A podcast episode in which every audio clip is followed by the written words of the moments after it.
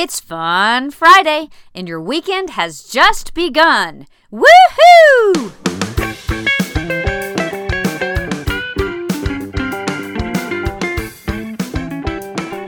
Welcome to the Morning Moxie Show. I am your host, Alicia Sharp, and today is Fun Friday. And with us today, we have Jeanne Robertson again. She is absolutely one of my favorites, and I know I say that every time I put her on the show, but she has some great stories to tell, and not only that, she tells them really well. She always makes me laugh out loud, and especially with her crazy stories of left brain. Today, she is talking about a couple of different things that are hilarious, and I've got two different clips for you. Here's Jeanne. When I told you that I'm much taller than Catherine, I have to tell you, and of course our sister Andrea was five feet five inches tall, and I'm just taller than both of them.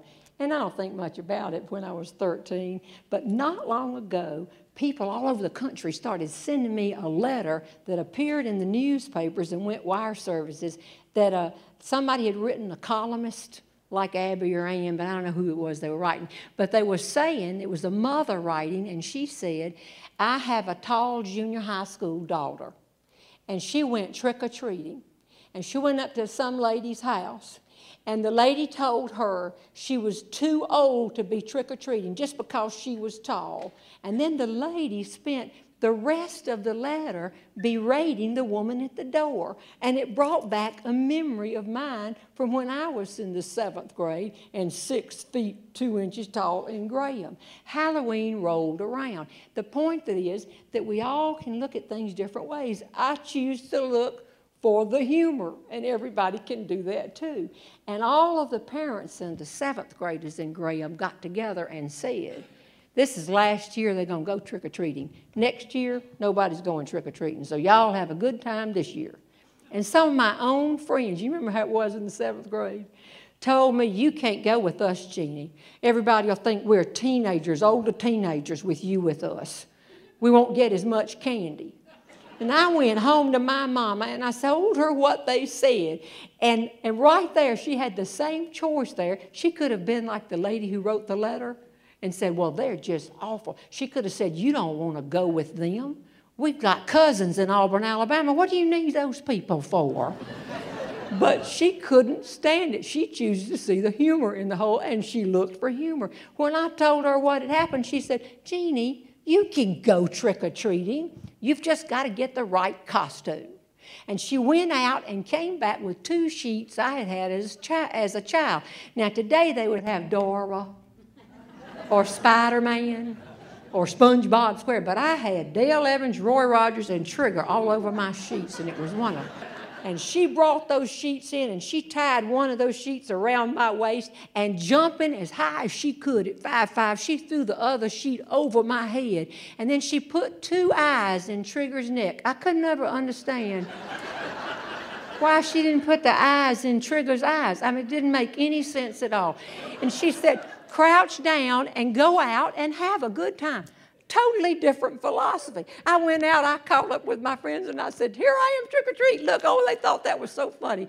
And because she was determined to find the humor, I found it too. And we were going and having, I was beginning to run so far ahead of my friends that I got to a house and I forgot to crouch over. And I was standing there full six feet two inches tall under these sheets with Trigger staring right sideways into the door. And I rang the doorbell, and a woman came to the door and said, I said, trick or treat. And she said, John, come out here and see these two children, one on top of the other under this sheet. well, my friends had come up just in time to hear what they thought was the funniest thing they had ever heard of, and they were rolling in the grass. John, two children, one on top under the sheets. So they went that way, and I went this way. And that's because I want to tell you now, I went back home to my mama, and she had tried once. And I think when we're looking for humor, which is the name of this show, a lot of times we can't find it.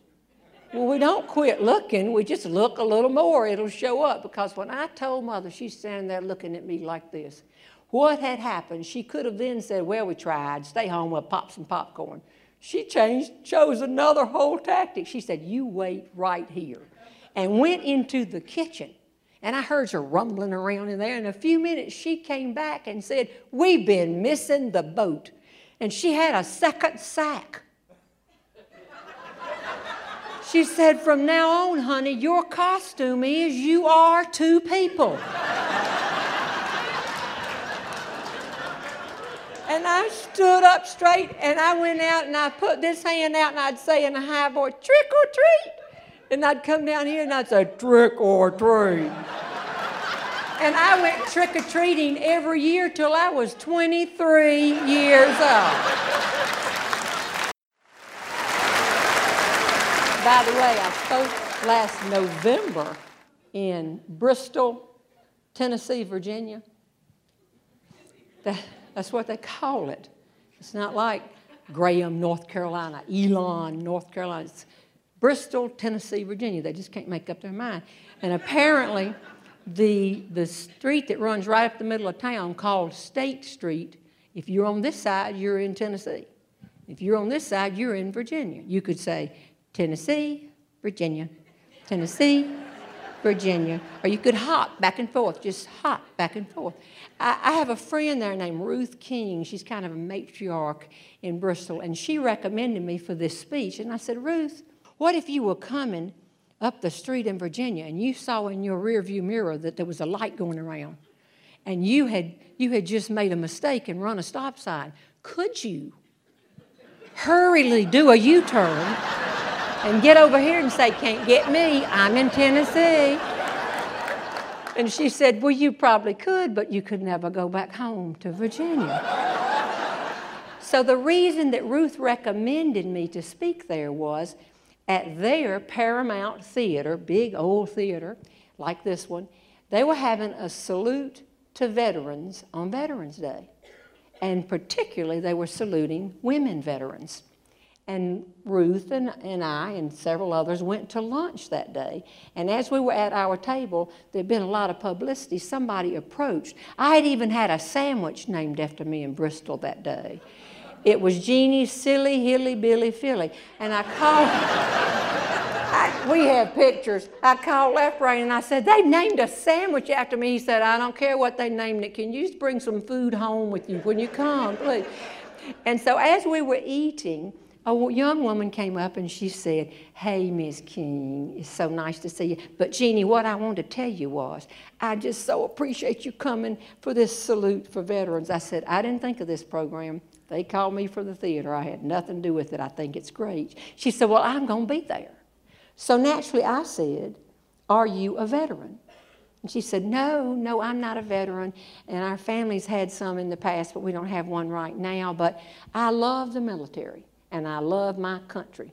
And when I see a military person who's active military, you know they are, they've got on the uh, camouflage, camouflage suits. Sometimes I'll go over there and just say, Thank you for serving. I said, Well, I've got something to tell you. I've done that same thing several times in airports. And some of our biggest airlines, I fly 25 days of the month or something like that. And I will guarantee you they will see these people and let them board first. And when they get on planes, they will announce to the passengers, we have active military personnel on board and we thank you for your service. And do you know what everybody on the airplane does? They applaud and it's wonderful. She said, Yeah, yeah, it is wonderful most of the time. But last summer, my husband and I were out shopping in a big store, and I saw a military man, and he was there with his wife and his son, about eight years old. And I said to my husband, He's military. See the camouflage? I'm going over there and thank him for serving. She said, Jeanne, my husband is a fuddy duddy sometime. He might be left brain. He said, Don't go over there and bother him. He's obviously going somewhere, coming back, guards, reserves, something. Leave him alone. He's with his family. She said, That's my point. I'm going to go over there and, in front of his son, thank his daddy for his service. And I marched over there without my husband. And I got and I tapped the man on the arm, and he turned, and at the same time, his wife turned, and his little boy turned, and it caught me off guard. And before I could speak, my husband grabbed me by the other arm and said, He's a hunter.